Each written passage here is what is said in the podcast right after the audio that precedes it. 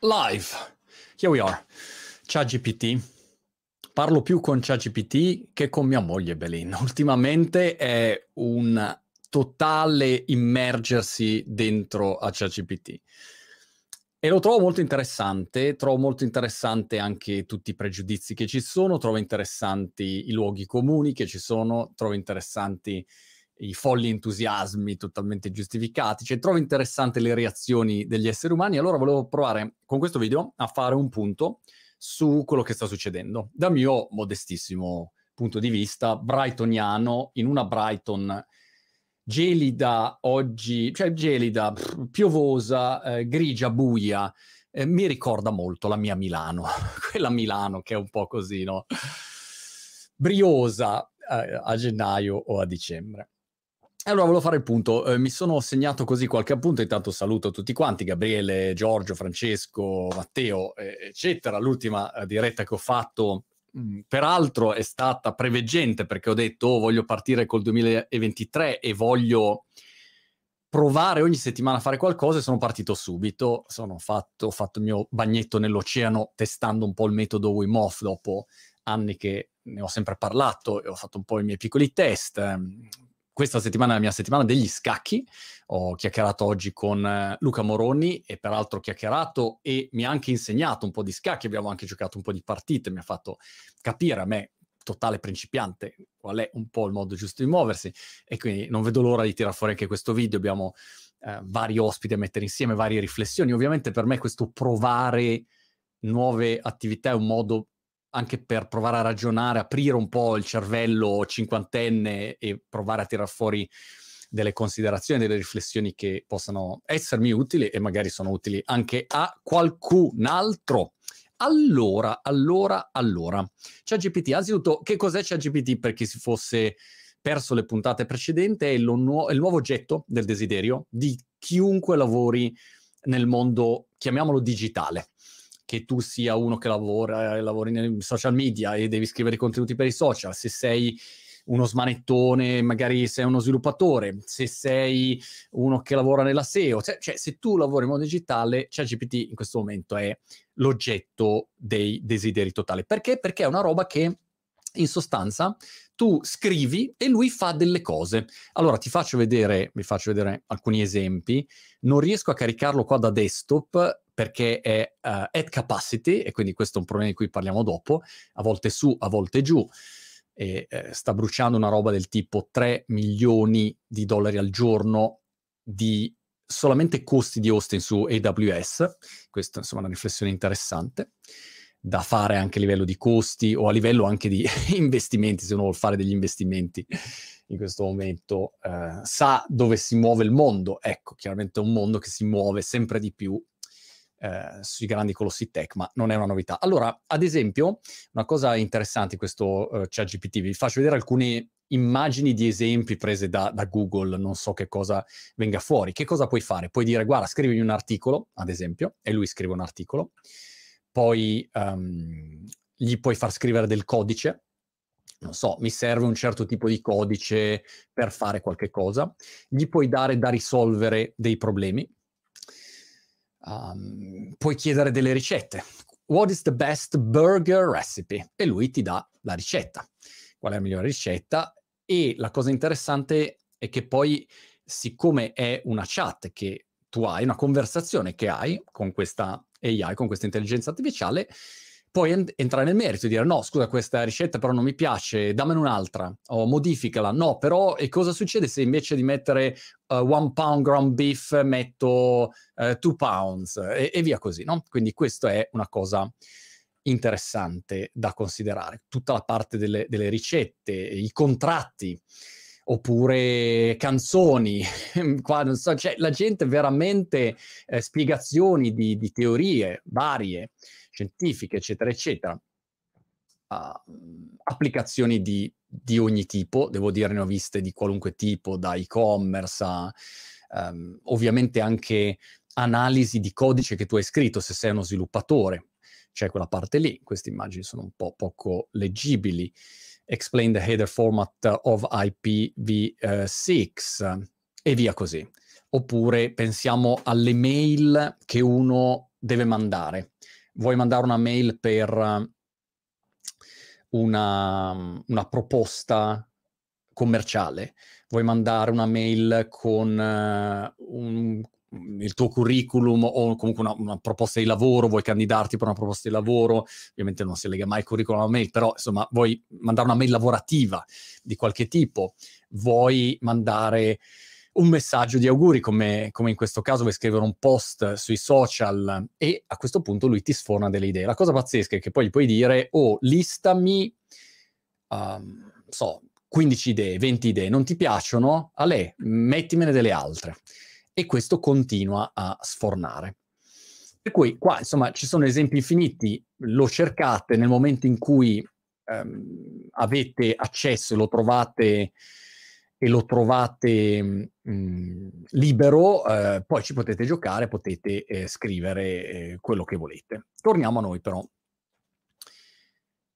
Nel momento in cui esce una roba così, eh, ci si pone un sacco di domande e di problemi. E, ehm, peraltro, scusate, un esempio che vi faccio, ieri la mia dolce metà, che è garden designer, mi ha detto, guarda, devo fare questo incontro di lavoro mh, per un nuovo giardino eh, che, che, dobbiamo realizzare. Eh, ok, molto di- complicato, grosso, un tema tropicale, insomma, robe così. Io ho detto, guarda, hai provato a vedere se ChatGPT ti dà la lista, sai che quando devi fare un giardino devi scegliere tutte le piante da mettere, le piante vengono scelte in base a tutta una serie di parametri, chiaramente in base al terreno, in base a dove sei, se sei a Brighton o se sei in Sardegna, cioè hai tutta una serie di parametri. Non sono un garden designer, però insomma, vivendo con una garden designer inevitabilmente assimilo informazioni. La cosa curiosa è che lei mi ha dato esattamente un, un prompt, per cui la descrizione esatta, cioè la domanda esatta da fare, e la lista che ha fatto ChatGPT era oggettivamente impressionante, a suo dire. Eh, specifica. E poi per ogni pianta uno può fare un'analisi e dire ok no spacchettami esattamente questo però se è 27 square meters invece di 42 e, e, via così no? e entri nel merito. Per cui devo dire che il livello di applicazioni eh, è eh, assolutamente interessante la creatività poi sarà quella che determina mh, come viene usato e dove viene usato vi salto l'utilizzo per le scuole, immaginati per la tesi, fai clic, questo fa la tesi, no? Cioè, lo diamo per scontato che ehm, l'utilizzo è in qualunque settore. Bene, i giornalisti, no? Pensiamo al mestiere giornalista o chi deve scrivere i post per i social. Questo chiaramente è l'impatto um, più evidente, però ci sono un sacco di altre applicazioni. Prima di entrare nel merito, però, sul solito argomento del ruba il lavoro, non ruba il lavoro, eccetera, una considerazione che mh, mhmm, dobbiamo fare è qual è l'azienda che c'è dietro. L'azienda che c'è dietro è OpenAI, c'era coinvolto precedentemente anche Elon Musk, così notizia di colore. Il CEO è Sam Altman, che ha fatto un periodo anche in Y Combinator, nome mhmm, molto noto tra gli addetti ai lavori e nella Silicon Valley. Hanno preso da Microsoft un miliardo di investimento eh, in tempi non sospetti, quindi chapeau a Satya Nadella, l'amministratore delegato di Microsoft, per aver visto lungo su, su, questo tipo di tecnologia o comunque per aver creduto, per aver investito, poi gli è andata bene, sai quante volte investi e poi non, non va bene, in questo caso è andata senz'altro bene e proprio notizia di un paio di giorni fa, Microsoft sta valutando questo investimento, si dice, di 10 miliardi di dollari dentro a ChatGPT per poi arrivare alla fine di tutto questo giro a um, avere, eh, detenere il 49%, il 49% dell'azienda. Quindi una partecipazione minoritaria, ma assolutamente importante. Peraltro con un, un, accordo dove metterebbe 10 miliardi, ma poi riprenderebbe questi soldi dagli utili ehm, e quindi insomma è, è, un investimento sì, un investimento no. Insomma, dall'altro lato Microsoft anche, diventa anche cliente di ChatGPT perché ha già annunciato che lo aggiungerà dentro a Bing, quindi come motore di ricerca, ma è ovvio che poi lo vedremo dappertutto, lo vedremo dentro Windows, lo vedremo dentro Word, nel momento in cui scrivi qualcosa vuoi che non ci sia un bottone che dice senti, voglio scrivere un nuovo libro che parla dello shampoo per pelati. Eh, Schisci Buttun e questo genera l'articolo. Insomma, questo mi sembra abbastanza ovvio. Per cui lo vedremo dappertutto. Funzionalità dentro in ogni settore. Mi domando anche nelle piattaforme, penso LinkedIn, che tipo di applicazione verrà fatta dentro lì, però lo vedremo pervasivo. Per cui questa è la situazione. A livello di costi l'abbiamo già detto, che eh, questa roba brucia, in questo momento una roba tipo 3 milioni al giorno di dollari, per cui è un progetto finanziato chiaramente da dei venture, no, non sarebbe possibile farlo, cioè io e te ci mettiamo insieme, facciamo questo progetto con due cioccorini non riusciamo a farlo, per mille motivi. Eh, però un motivo importante economico, che nel momento in cui lo apri ed è gratis questa versione così sperimentale di ricerca, beta, come, come vogliamo chiamarla, lo apri gratuitamente al grande pubblico, per quanto dici che è bacata, che ha mille problemi, perché io appunto mi collego da mobile, ma non posso collegarmi adesso, insomma, hai, hai mille casini ugualmente, eh, insomma, ti, ti costicchia, che non è che costi poco. Però il modello è questo qua, quindi investitori, investitori, investitori. Ho fatto anche un video poi tempo fa sul, uh, sul uh, modello di business al quale loro pensano, che ho trovato molto divertente la risposta di Sam Altman che ha detto noi siamo stati chiari con gli investitori dicendo nel momento in cui creiamo un'intelligenza artificiale che è veramente intelligente, il modello di business lo chiederemo a lei. Questa è, come dire, la chiusura. La mia considerazione era, secondo te, lo viene a dire a te se diventa così intelligente, se lo tiene per sé e, e, e, ti, e ti, manda a casa, insomma. Però, a prescindere da queste visioni così da Terminator, dove insomma, prima o poi tanto ci spazzano via, nel frattempo, mentre ancora noi esseri umani pretendiamo di essere in controllo, um, senz'altro, insomma, è un'azienda posizionata molto bene, una valutazione intorno ai 30 miliardi e questa è, um, come dire, la situazione. Intanto Federico Picchianti, eh, mando un grande abbraccio anche a te, buon 2023 e hai fatto una donazione di 5,99 euro, ti ringrazio, cioè, ci pagherò il prossimo caffè che ormai 5 euro, 5 pound e 20, no 5 pound e 20, non ci pago neanche il, il caffè, due caffè l'altro giorno. Bene, comunque grazie Federico, buon anno, buon anno a tutti. Allora, vista la situazione dell'azienda, vediamo anzitutto quali sono i contro ad oggi. I, i contro sono che è una tecnologia ancora abbastanza instabile, um, per cui un momento è su, un momento è giù. Sembra Twitter, ve lo ricordate dei tempi passati, quando ogni due minuti c'era la paginetta bianca, non... dici vabbè ma funzionerà sto giro? No. Per cui ha una serie di instabilità, quindi questo è chiaro. La eh, qualità delle risposte dipende dalla qualità dei dati eh, con i quali è stato trainato, trainato, allenato il modello. Per cui se i dati usati sono merdosi e le risposte sono merdose, insomma, quindi questo è abbastanza semplice da comprendere. In alcuni settori può funzionare meglio, in altri settori può funzionare peggio, uh, in alcuni settori più specifici può non avere la più pallida idea non è un'intelligenza generica, siamo molto lontani da un'intelligenza artificiale che ha, come dire, una comprensione generica del contesto complessivo. È una roba specifica, allenata su dei dati, un sacco di dati, e molto brava in questo momento anche a ehm, presentare le risposte. E un altro problema che può avere può essere la lingua, anche se devo dire in italiano funziona molto bene, però la cosa che a me fa riflettere, diciamo, il problema, uno dei problemi principali che vedo, di cui si parla spesso ovviamente, perché è abbastanza evidente come problema, è che le risposte sembrano sempre giuste. Cioè, qualunque cosa dica, anche se dice una boiata clamorosa, la risposta è formulata in un modo tale che sembra comunque giusta, suona giusta. E questo è pericoloso perché ti abitui è un po' eh, la sindrome di Wikipedia. Ti abitui al fatto che su Wikipedia alla fine dei conti più o meno è giusto. Beh, però non è, non è sempre così, no? E quindi questo può essere problematico.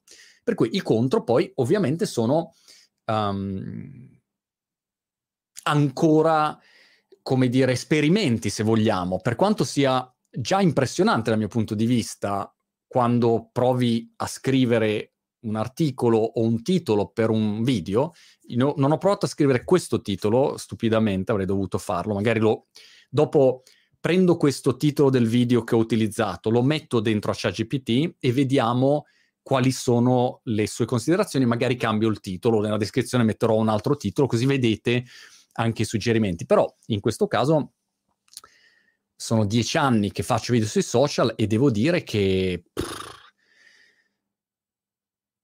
i titoli li scrive molto meglio di me, ne sa molto meglio ChatGPT di come si faccia un titolo per i social di quanto ne sappia uno che da dieci anni in un qualche modo ogni giorno scrive un titolo per i social. Sarò rincoglionito io, però insomma complimenti, non pensavo, ecco, in italiano, poi che abbiamo sempre delle sfumature della lingua molto complicate, ecco.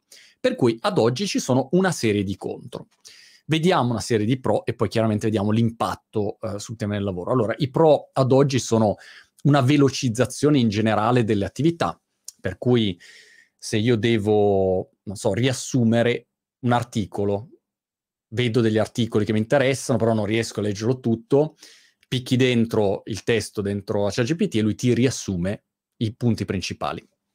E questo, ad esempio, è una cosa interessante.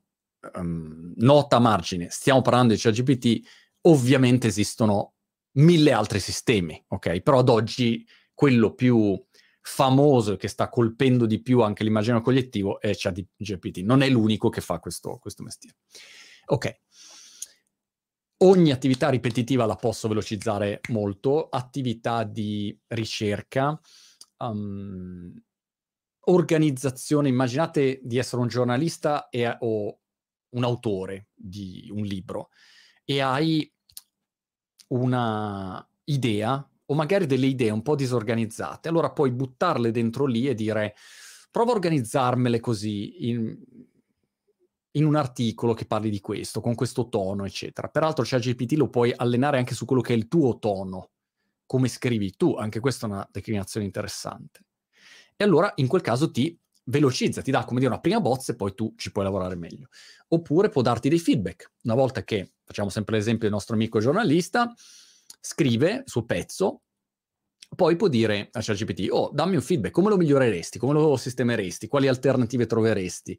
Ah, mi manca una citazione, mm, però non so, eh, vorrei trovare un tono più alla, alla Jamie Foxx, non so, e lui ti dà questo tipo di aiuto. Nel mondo del customer service, inevitabilmente uno strumento così è una mana dal cielo, perché una straordinaria quantità di risposte te le dà che sembra un umano, e poi vediamo tutti i nostri bias cognitivi e anche i pregiudizi che abbiamo in generale, per cui questo è un altro aspetto secondo me interessante. Uh, scusate, Pietro Galizia mi dice, ciao Monti, ti seguo da quando avevi ancora i capelli. Quindi dal, dall'anno scorso? No, no fi- inizio... no, scorso. Una vita fa. Feedback al tuo progetto, feedback al tuo codice, magari se uno sviluppatore ti può dare dei feedback rispetto al codice eh, che hai scritto o magari ti può aiutare a migliorarlo. Se devi generare dei report, immaginati tutti quelli che devono fare reportistiche così, ti può aiutare senz'altro a velocizzare quel mestiere lì ma anche altre declinazioni. Ho visto l'altro giorno un plugin che genera delle slide da ChatGPT, per cui tu dentro a lì gli, gli dai la tua richiesta, lui esce le informazioni e poi dici va bene, creami le slide e lui brrr, ti mette insieme 10, 20, 30, 50 slide. Pensa a tutte le slide usate agli eventi, ai convegni, le slide aziendali, le presentazioni commerciali, cioè è senz'altro uno strumento di grande aiuto. Questa tipologia di strumenti può essere eh, di grande aiuto. Alcuni pregiudizi che ci sono, che secondo me è importante smarcare, sono questi. Il primo è che si diceva fino a un po' di tempo fa, fino a poco tempo fa, e magari qualcuno lo pensa ancora, che tutto questo mondo dell'intelligenza artificiale avrebbe avuto successo, però avrebbe avuto successo rispetto ai lavori più operativi, non rispetto ai lavori creativi. Cioè i lavori creativi, la capacità dell'essere umano di ideare, di creare, è un qualcosa lontana no? dalle macchine, dagli algoritmi, e quindi si è sempre detto, sì, certo, puoi avere una macchina che fa un'attività fisica, ma la creatività nostra invece non è così.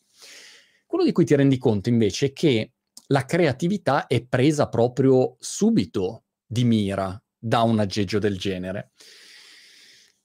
Non so, scrivo una canzone. Prova, gli dici, guarda, scrivi un rap su uno pelato che vive a Brighton e che si chiama Montemagno, con uh, un ritmo alla Stormzy che però ricordi Elvis Presley. E questo te la scrive. È interessante. Poi può dire, no, non mi piace, non ti piace, te ne genero un'altra. Oppure puoi dire, beh, però um, Ed Sheeran la scrive meglio. Sì, però qua c'è un secondo pregiudizio. La media degli esseri umani a che livello è in tutto? A che livello è in matematica? A che livello è di conoscenza finanziaria, di educazione finanziaria? A che livello è di disegno? A che livello è di scacco? E via così. Beh, insomma, ti renderai conto che non siamo tutti Picasso, Mozart e la zia fenomena di LeBron James. Siamo nella media abbastanza negati nella maggior parte delle attività. Io per primo, cioè se uno mi dice cucinare, la sai la ricetta? No, sa, senz'altro c'è GPT la sa più di me. Scrivere, non so scrivere. Eh, matematica, non ne parliamo. Cioè, nella stragrande maggioranza delle attività in cui uno strumento così può funzionare bene, io non è che sia, come dire, al top. Quindi questo è un aspetto da considerare. Una terza considerazione, secondo me, è che a volte c'è una sindrome del perfettini che ci affligge. Sì, però non è perfetto. Assolutamente non è perfetto. Peraltro esce la versione GPT-4 che sembra avanti di diversi ordini di grandezze eh, quest'anno, e per cui vedremo come è messa. Però la sindrome del perfettini in un qualche modo dimentica la cosiddetta just enough economy, cioè l'economia dell'abbastanza. E vi faccio un esempio. Io mi ricordo quando uscì Skype, per dire quanto sono vecchio, e avevo parlato con un mio amico che aveva un'azienda che faceva prodotti per i call center. E subito lui mi disse, guarda, qui serve una qualità telefonica di un certo tipo, oppure pensa alle call aziendali, non è che puoi fare la call che uno non si sente, no? Così. E ai tempi c'era proprio quest'idea che questa peer-to-peer tecnologia cioè non sarebbe andata da nessuna parte, perché alla fine conti tu vuoi telefonare, vuoi la sicurezza, il telefono, eccetera. La verità è che appena una roba funziona abbastanza bene, l'utonto quadratico medio, quali siamo noi più o meno tutti, prende e inizia a usarla se puoi usarla a costo zero, il telefono mi costa, a quel punto prendo e uso la tecnologia. Oppure pensiamo tutti gli esempi classici, l'MP3 non è il miglior formato in assoluto per ascoltare un suono.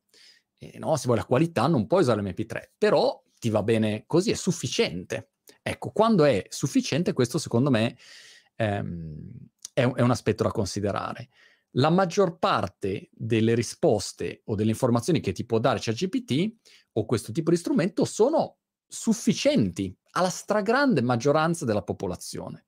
Per cui questo è un, un punto di partenza importante. Ci sono dei, dei pregiudizi che però eh, uno deve affrontare in modo sincero. Ora, veniamo al tema del lavoro. Ruba posti di lavoro, sì o no? Dunque, una prima considerazione è che senz'altro toglie delle attività, su questo non c'è dubbio. Ma non solo c'è GPT, facciamo un esempio pratico. Avete visto Adobe Podcast? È uno strumento che gratuitamente ha una voce di uh, enhancer, mi sembra si chiami, o enabler o enhancer, un aggeggio dove carichi il tuo file audio registrato col tuo cellulare merdoso, così mm, mentre sei in bagno con lo sciacquone, il phone, carichi l'audio, schiacci un bottone, quindi mm, un bottone, e lui ti fa un audio che sembra di essere in uno studio radiofonico, Belen. Quando uno mi dice queste cose, e me lo diceva anni fa, provavo quello strumento e poi non era vero. Questo era il problema. Cioè sì, in teoria così, però non era vero. Oggi invece è vero. Per cui che impatto ha questo tipo di tecnologia? Sembra un esempio piccolo così questo. Beh, l'impatto è che io, questo microfono qua che costa quanto una panda, magari non lo compro più.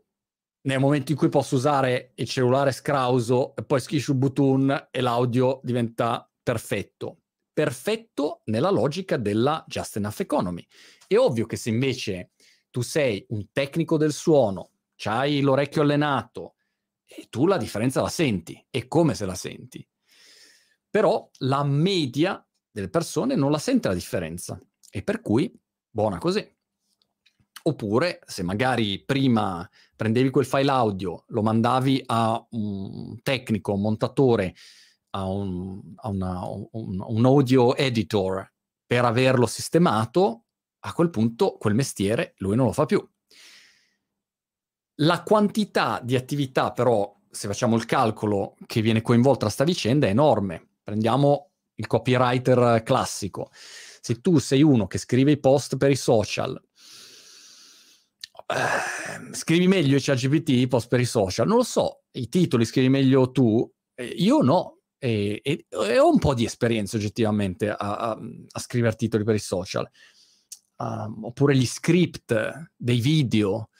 Uh, io sto facendo un po' di test e ogni volta che ho un argomento di cui voglio parlare, porca paletta, cioè se lo metto dentro ChatGPT tira fuori una, diciamo, uno script, un articolo, premesso che io non, non, faccio video con uno script perché vado a braccio, ad minchia, così, però diciamo, ho magari le mie quattro parole chiave in testa, una notizia che voglio commentare e parto però inevitabilmente mi rendo conto che uno strumento così è molto più bravo di me, ma, ma non un pochino, di gran lunga, è proprio un'altra categoria. Quindi un aspetto da considerare è che ci sono tutta una serie di attività che vengono assolutamente spazzate via. Inevitabilmente, se il, il, tuo lavoro è legato a una specifica attività, vieni spazzato via anche tu. È un po' come dire, se uno fa il montaggio video di mestiere e vedo adesso che ci sono le, le, le clipping agency, che sono quelle che prendono dei video lunghi e generano delle clip brevi in verticale per Reels, Shorts, TikTok, eccetera. E il loro mestiere in sostanza è prendere video lungo, mettere i sottotitoli, velocizzarlo, montarlo in verticale e via così. Nel momento in cui esce uno strumento che fa video ed- editing con AI, tipo ML Runway o uno di questi qua, che in automatico tu metti video lungo e lui fa brrr, e picchia dentro e, e, tu hai la clip, capisci che quel mestiere lì eh, non gli dai più i soldi all'agenzia, lo fa direttamente lo, lo strumentino e eh, quindi finisce lì. Per cui tutta una serie di attività inevitabilmente vengono spazzate via. La cosa interessante è che ovviamente vengono anche creati una marea di nuovi lavori. Il primo nuovo lavoro banale che però mi viene in mente è lo scrittore di prompt per ChatGPT o strumenti similari.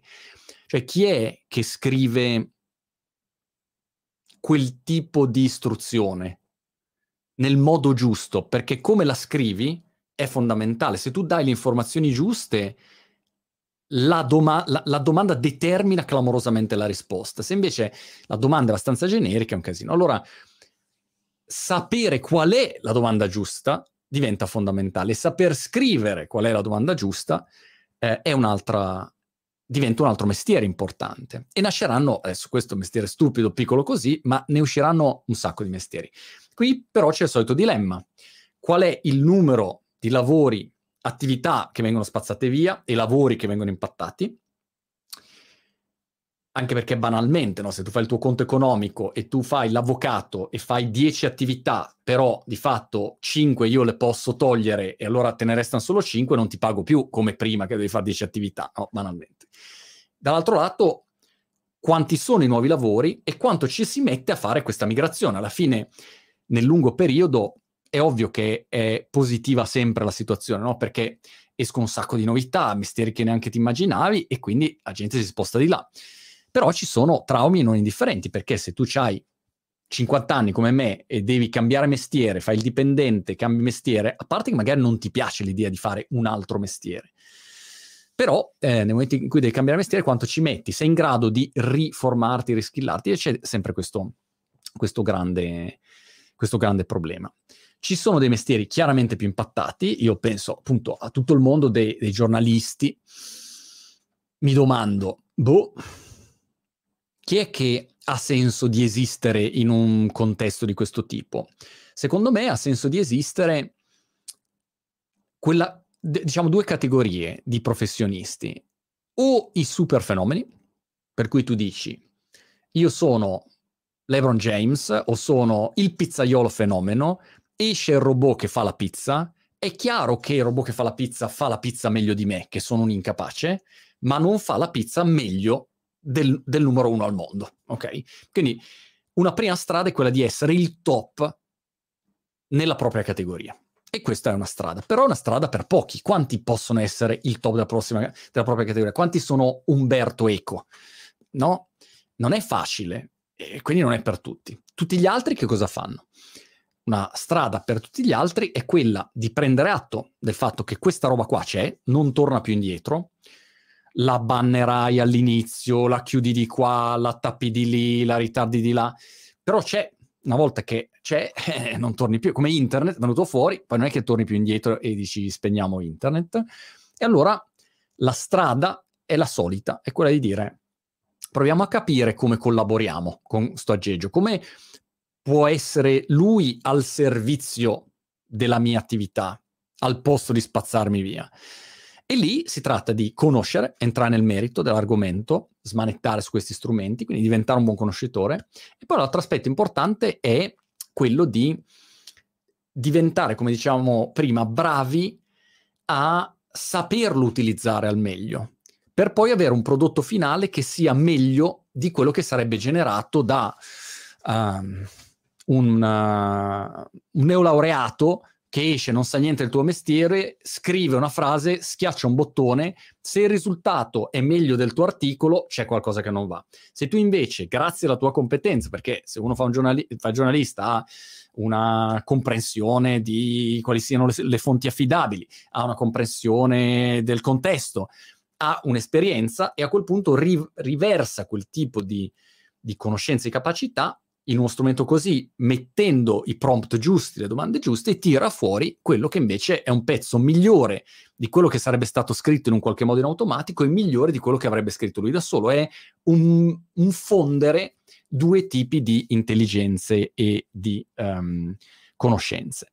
Però, senz'altro, è uno scenario oggi nuovo, molto molto diverso rispetto al passato, perché un conto è darti la possibilità di mandare una mail e un conto invece è avere un fenomeno al tuo fianco che è in grado di, non lo so, eh, scrivere un'intera applicazione o di, di scrivere un libro per i fatti suoi in autonomia. Considerando che siamo veramente agli inizi di sta vicenda e appena tutti i pezzetti vengono collegati, ne abbiamo già parlato in passato, immaginiamo quello che succederà ho tutta la parte di, di testo, di creazione, di contenuto qua, poi lo posso collegare con la parte audio, la parte video. Allora quello diventa un film, diventa eh, musica, diventa eh, un, un, prodotto multimediale a tutti gli effetti. È un impatto su tutti, su uno come me per primo, l'ho già detto in passato, nel momento in cui la mia voce è clonata, cioè GPT è più bravo di me a, a parlare de- dei miei argomenti, fai il mio deepfake, that's it. C'è, c'è, bisogno di me qua? Sono un deepfake in questo momento che sta facendo questo intervento o sono il vero Montemagno? Se avessi fatto probabilmente un po' di lavoro, non so se l'avete visto il deepfake di Zuckerberg un po' di tempo fa, sembra oggettivamente lui, veramente sembra lui. E se, se l'avessi fatto bene questo video, probabilmente già oggi potrei essere io il deepfake che sta facendo questo discorso e il vero Montemagno è in giardino a bere la Coca-Cola. non lo so. E poi Ronaldo arriva e mi dice bere acqua, capito? Non lo so, ecco. A parte la Coca-Cola e bevande zuccherine, ho visto la ricerca, non si possono bere perché ti rendono, ti, ti favoriscono la calvizia. Ecco, quindi volevo dirlo. Vabbè, non lo so se sia vero o meno, però a prescindere da questo, diciamo, questo era un po' il riepilogo che, che volevo fare. Non so come, come la vediate voi, ecco. io la vedo in modo abbastanza agnostico. Mm, mi sembra molto interessante tutto quello che sta succedendo, è senz'altro boh, una delle più grandi evoluzioni ecco, dell'essere umano, ma in generale pensiamo anche all'impatto che avrà sulla salute. Um, è, è, pazzesco, no? Avere degli strumenti, se funzionano chiaramente di questo livello, allo stesso modo l'impatto negativo, se usati male questi strumenti, si apre una quantità di disastri infinita, ecco, su cui ad oggi nessuno ha risposta, nessuno ha la più pallida idea. L'altro problema che c'è, un'altra considerazione di macro scenario, secondo me, poi, poi chiudiamo, insomma, però è giusto eh, così provare a, a, riepilogare tutti i punti e Sergio Fontana su LinkedIn riepiloga in modo perfetto, agghiacciante, affascinante, ecco questo è un po' secondo me lo scenario che abbiamo davanti. Ci chiediamo, le aziende che avranno a disposizione o che hanno a disposizione un'intelligenza artificiale così evoluta, così avanzata. Come saranno realisticamente regolamentate e come si fa a competere con queste aziende? Perché se io sono troppo più intelligente di te, cioè se, se io e te giochiamo a ping pong, ok, nella media, a meno che tu non sia un giocatore di ping pong, o se, se io gioco a scacchi con eh, Luca Moroni, lui ha una conoscenza e un'intelligenza specifica di quel gioco che è anni luce superiore alla mia. E io sono al buio totalmente, mentre lui vede chiaramente tutto. Non puoi competere così. E allora una domanda che dobbiamo farci è quante aziende avranno un'AI così sviluppata? E come la metteranno a disposizione degli altri, perché comunque OpenAI ad oggi è un'azienda, vorrà fare i suoi utili, oggi te la dà via gratis perché almeno si fa pubblicità, allena il modello, raccoglie dati, raccoglie tutti gli interessi e poi vende la sua tecnologia e, e buon, tutti felici. E loro fanno il loro business. Però è chiaro che è un vantaggino non indifferente, ma enorme, perché sei il più del, il più intelligente del pianeta. Beh, insomma, se tu fossi più intelligente del pianeta, magari lo sei, buon per te, hai un vantaggio rispetto a tutti gli altri che ti sembrano tutti deficienti. È come avere a che fare con i Cruz e tu sei eh, uno del 2023, li guardi e li fai su come vuoi, insomma. Per cui questa è una considerazione che il buon vecchio Elon probabilmente faceva già anni fa, quando si preoccupava del tema delle AI in generale, in mano a chi fosse, l'importanza di mettere open source, di avere comunque un mercato con, con più concorrenti, perché se no diventa senz'altro est- estremamente problematico questo scenario. Quindi questi sono, secondo me, gli elementi principali, um, i pro, i contro, uh, tutte le, le, imperfezioni che ci sono, l'impatto sul mondo del lavoro, i nuovi lavori che, che però nascono, è il solito calderone che eh, purtroppo richiede richiede tempo. Qua abbiamo parlato, ho parlato 38 minuti perché uno legge il titolo di giornale, c'è solo lo slogan, ecco, ti ruba il posto di lavoro, oppure no, tanto non succede niente, però manca tutto quello che è l'approfondimento, il contesto di questa vicenda, che secondo me è importante da, da considerare. Ecco. Fatemi sapere eh, nei commenti come la vedete voi, eh, se usate eh, ChatGPT o strumenti similari, per che cosa lo utilizzate, eh, per che cosa consigliate di utilizzarlo, se avete eh, trovato um, così delle, degli utilizzi che sono particolarmente utili, che vi stanno migliorando il lavoro o la qualità della giornata e può essere ecco, interessante e, e poi vedremo um, dove, dove ci ritroviamo insomma con tutte queste diavolo di tecnologie. Vi mando un grande abbraccio, vi invito a andare a vedere il video che ho fatto sul tuffo nell'oceano di Brighton, perché è il primo video di questi video che cercherò di fare con cadenza più o meno settimanale, dove provo a fare delle attività eh, di vario tipo, così almeno insomma tengo il cervello allenato, la mia AI cerca di espandersi sempre di più.